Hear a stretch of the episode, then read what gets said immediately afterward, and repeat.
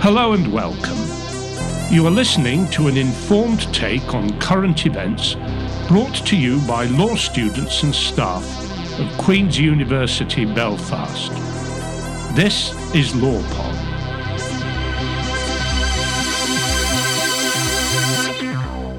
Hi everyone and welcome to this special International Women's Day episode of LawPod, where we are celebrating women who are making positive change in the world through their work in law, human rights and social justice.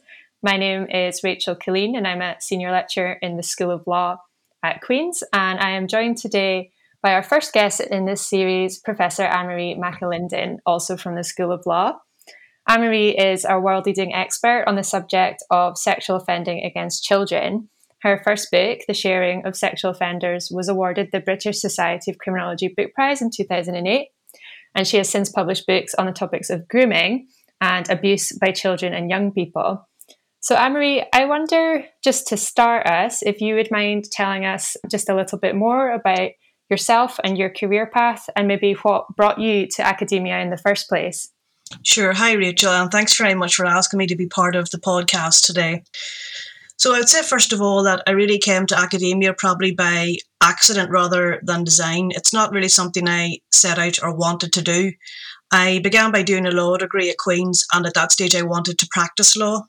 But I think through the study of the degree and the subject, I realised that probably wasn't for me. And I also did some work experience, and that really confirmed the fact that I didn't really want to be a solicitor or a barrister. So, and I also knew at that stage that I liked more criminal justice, criminology, criminal law type subjects. And from that, I thought a natural progression to go on to that was to do a master's degree in criminology and criminal justice, which I did at Queen's. As part of that, I knew I started to like researching and writing. So again, a natural progression for that was a PhD. And from that, it just stemmed to that. So from the PhD, from teaching experience, going to conference, I began to think, well, an academic career is for me. So really, it was kind of a process of evolution and design and narrowing of options, I suppose, rather than this is what I wanted to do from the outset. So when I was finishing my PhD, then I went to the University of Ulster for 2 years on a fixed-term contract. First, a lectureship in a teaching-only contract, as it was then called, or education. Then a lectureship in criminology. And then when posts came up at Queen's when I was finishing my PhD, I applied, and I've been here ever since. And you know, it's a particularly sensitive and emotionally difficult kind of topic that you're interested in. And I just wonder what kind of pathway led you to particularly sexual offending against children through that progression that you just outlined? It's a very good question, Rachel, and it's one I'm always asked, why sex offending, in particular sex offending against children? As we know, it's one of the most emotive and probably abhorrent topics that there is in terms of research. It's certainly not a dinner party conversation to be had. If you mention what you work on, sort of conversation closes down. But I think I got into it because it's, first of all, it's topical and interesting. I've always been interested more broadly in crime and criminality. When I was doing my undergraduate law dissertation, one of the big cases at the time was that of Julia Somerville, who was then a newsreader, and she took photographs of her child in the bath, which a Boots optician reported her to the police for because they thought it was potentially an indecent image. So from that case then, I did my undergraduate dissertation paper on child pornography legislation. As I say, leading on to the Masters in Queen's, the new legislation governing sex offender registration and community notification, known as Megan's Law, was just out in the US. That was the end of the 90s. So that was a progression into that. Again, sort of broadly in the area of sex offences against children, it was a topical area. And then finally from my PhD, that stemmed on then to looking at those similar issues, pornography, management of sex offenders, registration in the context of Northern Ireland. So I think it stemmed out of a broader interest in crime and criminality. But why I went to that particular area is, I think, in a range of topical issues and cases that seem to be ongoing. And I think that's really still the case. Unfortunately, it's an area, there are many different areas to it, you know, historical abuse, online aspects. But unfortunately, it's a topic that's not going to go away. There's always something new to write about. And I think what's really interesting about your work as well, and the story of how you got into it actually makes a lot of sense, is that you're not a kind of pearl clutching moralistic type researcher. You know, you've got this kind of critical lens that you bring to the offending, but also our responses to offending as a society, and in terms of the legal and policy responses that we adopt in terms of this kind of offending. And I wonder, what has been the most surprising finding that's come out of your research? I think probably, Rachel, one of the most surprising findings was in relation to grooming. So you mentioned some of the books I've done. I did a book on grooming a number of years ago. And when I started that grooming project, I obviously start, like any project, looking at the literature. The literature by some of the biggest names, actually, in the area of sex offending, academics and practitioners. The literature says that grooming is ubiquitous in sexual offending against children. In other words, you can't have abuse without grooming.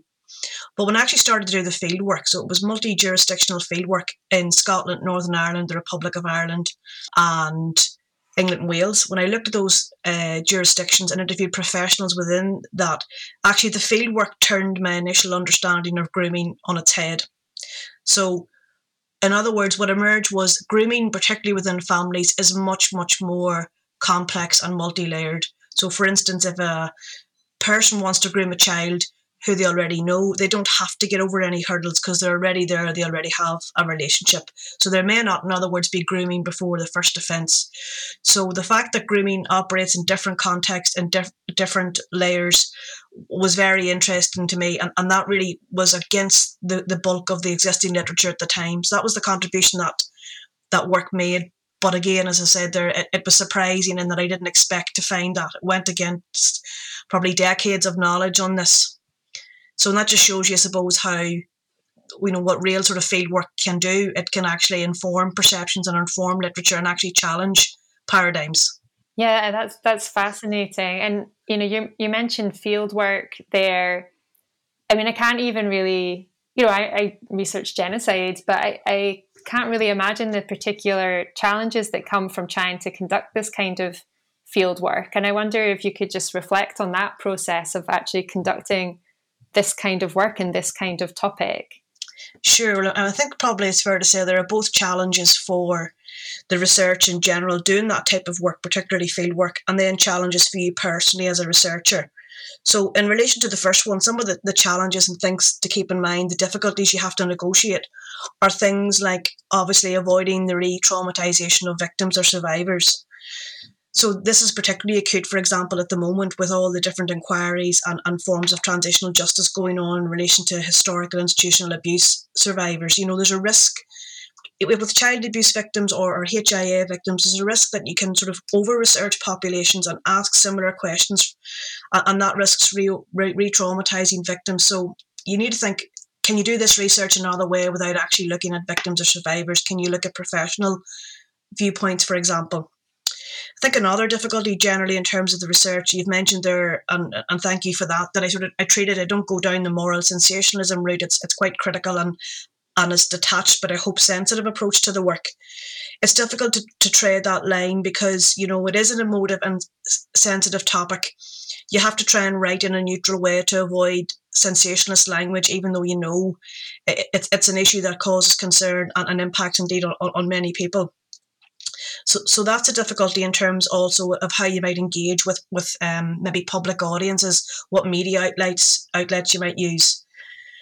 Sort of following on from that in terms of, the difficulties for the researchers themselves, again, just to do with that traumatic subject matter.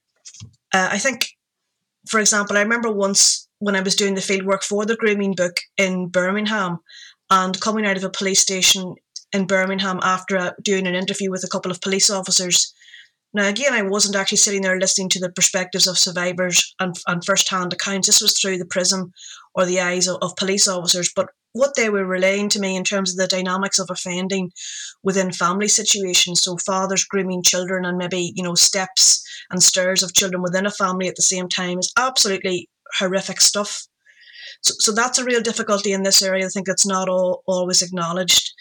And I think to try and, mitigate against that, it does impact, and it's important to debrief and have self-care and protect yourself, whatever way that works for you, your hobbies or talking to others. And certainly those particular difficulties I found more acute as I've had children, because obviously you can relate and you think, you know, what if this were my children?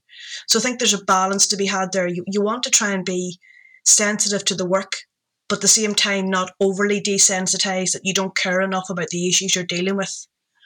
So that's a difficulty there, I think, because of the emotive nature of the subject. Yeah, and, you know, you mentioned having children there, and, you know, none of us can ever be truly objective. We always just carry our identities around with us. Did you notice a kind of shift in the way you were thinking about your work once you became a parent yourself? Not as such, Rachel, in terms of the approach I generally took, but I think just what I've mentioned there, I think reading cases just hit much closer to home in terms of, you know, yes, on the one hand, it's good to be detached, but it makes you realise these are real people, real families, real children.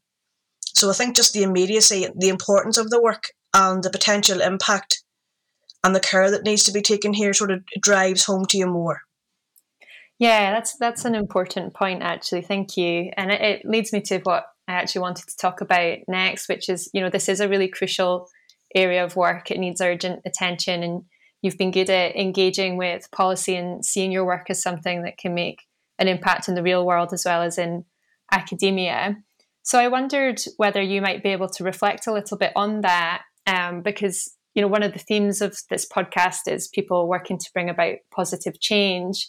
And that's maybe not something we always associate with academics, or maybe not, you know, what a member of the public would associate with academics.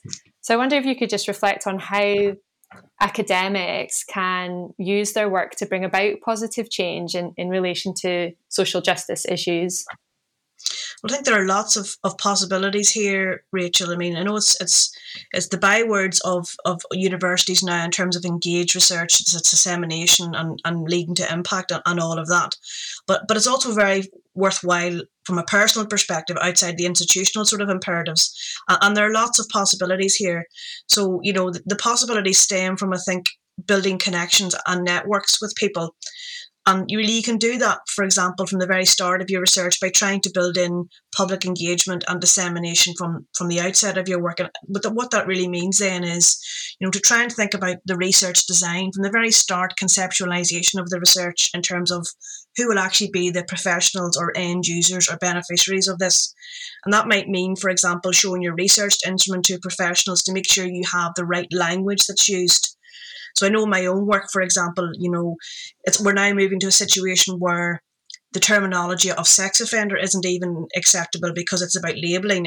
So instead you try and use person first language, such as individuals convicted of sexual offending. Now, some people might think that's too politically correct, but I suppose it's just about being sensitive, having the right language and framework. And I think that public engagement can help that. And that's how you think you get your work to have one of the most positive influences, is thinking about those kind of end goals from the start of the research. I think other ways to do it include things like trying to attend professional conferences as well as academic conferences, trying to write for a range of audiences. So while we all have pressures as academics to do your all singing, all dancing, big journal articles or big books, I think it's important to try and write for a range of audiences, whether that means for professional journals, for newspapers, doing things like blogs, conversation pieces, the QPOL, the Queen's Policy Series. I think in some ways the opportunities to try and affect social justice and change and bring about positive impact from your work gets easier as you get further established in your career, because it stands to sense as you become more well known, people ask you to do more things. But there are some very positive examples of our early career researchers doing this as well. So I think we can all do it. The other thing I would say is that it's very much a two-way process. So it's not just about us giving and disseminating and sharing our knowledge with professionals or communities. We can also learn from that the other way around. And certainly my own research has been very much informed by networking with professionals and through different pieces of work I've done, field work and consultancy, for example, I've built up a good range of contacts. So that two-way process is important. And just finally, I suppose, on the limitations of this, again, I'll go back to what I said about the media and the subject matter. If you're working in a particularly sensitive area of work like sex offending, you need to choose your dissemination outlets very, very carefully. So, you know, you need to think carefully before you go on radio or certain television programs. And again, to make sure, you know, you keep your integrity and handle the area with sensitivity, because, for example, a survivor could be listening to you. So again, it's about that sort of balance in terms of sensitivity to the work, even if you're doing outreach or trying to affect change. Yeah, that makes a lot of sense. And I can see how that becomes all the more important in the kind of areas that you work in. So you've done a couple of quite high profile, I suppose, kind of engagement with impact driven activities. And I wondered if you could talk to us a little bit about them, if that's possible. So you have engaged in external consultancy for the Northern Ireland office on issues around public attitudes to sexual offending and employment opportunities for sexual offenders. I wonder, did that experience reflect some of those possibilities and limitations that you were just highlighting for us? Yes, so both of those projects, Rachel, were, as you've mentioned, in conjunction with the Northern Ireland office, now the Department of Justice, and the Public Protection Arrangements Northern Ireland, which is our multi-agency framework, so police, probation, etc., for managing and risk assessing sex offenders. So they asked me to do both of those projects. In the first case, the public attitude study, there were, as an external company, actually did the public survey with 1,000 members of the Northern Ireland public. I actually analysed the data and wrote up the report based on the literature. And the second one, as you've mentioned, was on employment opportunities. I did that one from scratch, sort of a critical literature review, looking at comparative research, at what other jurisdictions were doing in terms of employment opportunities or barriers to reintegration and employment for sex offenders. And both of those I found very positive. And from those, I've built trust and relationships with key people, both within the statutory sector and voluntary sector. So both were very worthwhile. Obviously, there's a level of trust there that has to go on. They don't know you at the start. They know you by reputation. So they're trusting that you will do a good job and handle the data, you know, sensitively and confidentially and all of that. But I find that very, very positive. And other things have arisen from that, because one, you know, again, the snowballing thing and the idea of when you become more established, people ask you to do things. Other things have flown from those two opportunities, like keynotes and things. The other one I did more recently was the Royal Commission into Institutional Responses to Child Sexual Abuse in Australia, and that was in March 2017. So the Royal Commission asked me initially to review a research report of theirs on grooming, which I did. Then they asked me to give some evidence as part of their panel hearings on grooming and entrapment. So I prepared notes for commission lawyers on the basics of grooming, and then I give live evidence. So that was very worthwhile as well. Time consuming, but worthwhile. That has actually led to the basis of one of our REF impact case studies for this year. So what I would say is, in terms of reflecting on that, if you get the opportunity, do it. I think the university, most universities are the same, allow so many days consultancy per year. It is time consuming, but worthwhile in terms of allowing you to build up a network of professional contacts. But on the downside, as I say, apart from the time consuming being able to actually do the work, which leads to impact, it's also time consuming in terms of following up and trying to keep track of it. So, for example, for the REF impact case study, quite a lot of work had to go into tracking the media and tracking what different organisations have done with your research. So it's definitely something to think about. It's an avenue into public engagement and dissemination, and it can broaden your professional contacts, as I've said. And it sounds like in those incidences, it was quite a positive experience in terms of your ability to influence change. Do you experience pushback, you know, in light of the kind of critical and nuanced perspective you take on what, as you've said, is quite an alarming topic? Or have you found that actually in practice your experiences are more positive? I think probably I've been very lucky, Rachel. I've never actually had any pushback. Actually, once only, and that was as a PhD student, which was unfortunate because that's the stage where you need support and are maybe not as confident in taking pushback or negative criticism. That was the case where I was at a conference as a PhD student speaking about using restorative justice to combat domestic violence or forms of sexualized and gendered violence, and there was a reaction from a judge in the audience who basically said, you know, this is just crazy stuff trying to use this, all the traditional arguments about restorative justice, the arguments against it, that, you know, it disempowers victims, it's re-traumatization, there's no accountability of perpetrators, all of that. So I was lucky in that that's the only experience that I've had, even though some of the work I've done, like the first book you've mentioned, The Shaming of Sex Offenders, advocated for restorative justice for offenders. That's a hard message for communities to hear, perhaps even a hard message for some survivors to hear if they want prosecution or punishment. But I think overall I've been lucky, and I hope that I've handled the work sensitively and made the arguments reasonably and evidence-based that people have accepted that. Yeah, and that's also just a tribute to the kind of professionalism and sensitivity that you bring to the topic, I'm sure, as well. Anne-Marie, so part of this most of this podcast is about, your work and how you've brought about change and all that kind of thing. But it's also, this is about International Women's Day and the role of women in different areas of work and women who are bringing about change. And I don't want to fall into that kind of cliche, like, what do you think as a woman? But I wonder, as you've progressed through your career, what your thoughts are in terms of the barriers that remain for women in academia, if there are still barriers, and what could be improved in that regard? I guess that's the important question, Rachel. I think that's obviously, as you've said, one of the reasons why we're here today. Well, I've been in academia about 20 years, and I think it's fair to say things definitely have improved. So we have things like, obviously, the Swan Agenda, our Bronze Award within the school, and, the particular development of things like family-friendly policies, core working hours, all of that. We also have more broadly in the university, the Queen's Gender Initiative. So I think all of those and an awareness of gender has definitely helped. In other words, it's something that it's okay to talk about and say, this affects me differently, or I have a possible issue with this, that it's acceptable to do that.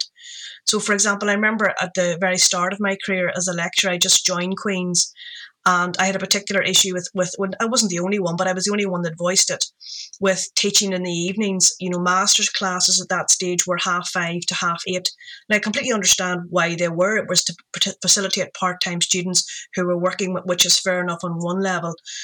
But I was proud of myself in the sense that I stood up as a female lecturer and said, this is not really great in terms of asking people to teach all day. I then had to get to Newry with children, all of that. So other people followed in behind, and that policy was actually changed. So I think at that time I was maybe afraid to say it, but did say it. Can we look at this, please? Is it possible to move this? But I think it's more acceptable to say that now. So in terms of barriers, I think one of the stemming from that, probably a barrier that still exists for women is confidence. And this has not been gendered in any way, but I know from my experience of promotion panels and grant applications and mentoring people that sometimes, and not to be gendered or generous, but sometimes women can have less confidence than their male counterparts in terms of going for things. So applying for promotion when you think you're ready, rather than waiting, for example, till you've ticked every single box on the form, or, having the confidence to go for a bigger grant. I think we could do more around that. And I think one of the answers to that is more of this kind of a more formalised lean-in culture, as they say, a bit more tailored mentoring. Mentoring is something I've been very interested in, and I'm trying to develop a scheme at the moment with Professor Louise Mander, the current Swan champion. I think mentoring is the key here, to listen to other women's experiences and to get advice. Now, I think the difficulty is not everybody is supportive. Most people are, and I think we work in a supportive law school. Academia is very competitive as well, which I think makes it difficult. So not everybody will be on your side in terms of saying, yes, this is the best for you. But there are plenty of people willing to help. So I think in terms of improving, make use of your supportive contacts, those who are willing to help you. I think, for example, my dad used to say to me, I don't know if this is actually true or not, but my dad used to say, and I've heard other people actually say this too, that you have to be twice as good as a man to succeed. I don't know if that's actually the case. I think it comes down again, as I said a moment ago, about confidence, that have confidence in your own abilities, seek support, and go for things at the right time. Don't wait. Yeah, I mean, that rings very true to me. In times where I'm feeling insecure, I always kind of repeat to myself, that you should embody the confidence of a white man, Absolutely. And I think that remains true to some extent. Yeah. I liked what you were saying there about, it's also about listening to other women's experiences and their advice. And I suppose just to kind of finish off our conversation then, it might be nice if you could share any you've already been quite generous in sharing advice and tips and things, but do you have any final pieces of advice for perhaps a young woman who's considering an academic career? Sure. Well, I think on the first thing to say, Rachel, is it's hard work. It's not sociable hours sometimes. Sometimes you can, change your day around if you have other things on and personal commitments or family commitments on. But quite often it's long hours. If you have deadlines or you have marking or whatever, research deadlines or marking, it can be quite long hours. But I think it's a very, very enjoyable and worthwhile career. I think what I would say is that, again, take the advice and support. I think first and foremost, though, is to say that I always believe, and I've always worked this way myself, that I think the ultimate responsibility for your career is you. No one's going to hand it to you on a plate, but I think there's plenty of people who will help and support you, read your work and mentor and provide advice about promotion, when's the time to go and all of that. So do reach out and take that advice and support. I think for anybody starting off or thinking about it, I think, make the most of those opportunities. I think networking is important. I think we're, at a stage in universities and academic life where interdisciplinarity is becoming increasingly important. So we can no longer just work siloed and work on our own within the school. It's important to work and look at what others are doing outside the school, across the university, and indeed outside the university. I think early in your career, it's important to go to conferences. I've mentioned already the professional as well as academic conferences. I know some of the people I met at the British Society of Criminology conference, for example, as a PhD student, I've kept in contact with. They're both now professors. I think also another bit of advice is, to try and get a balance in a number of senses, balance in terms of, actually having a life. You could spend your life working at evenings and weekends just to be on top of things, to get your research done. Have a balance in terms of it's your job. It should just be your job. It's not your life, even though as much as I enjoy it. I think also it's trying to get a balance as well in terms of teaching and research. So at times you might have a heavier teaching load. Certainly when you're starting off, you have more teaching in terms of prep to do if you're new to a subject area. But it's important to find that time for writing.